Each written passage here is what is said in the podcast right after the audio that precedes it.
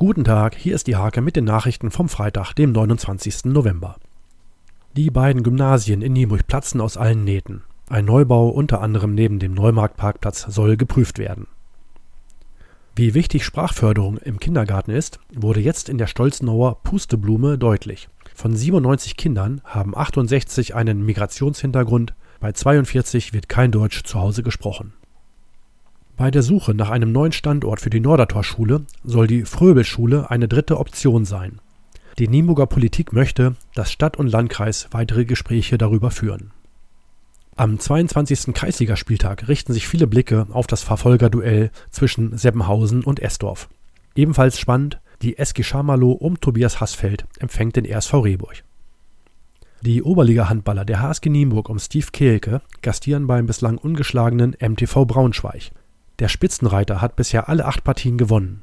Die Nienburger nehmen die Herausforderung entspannt an.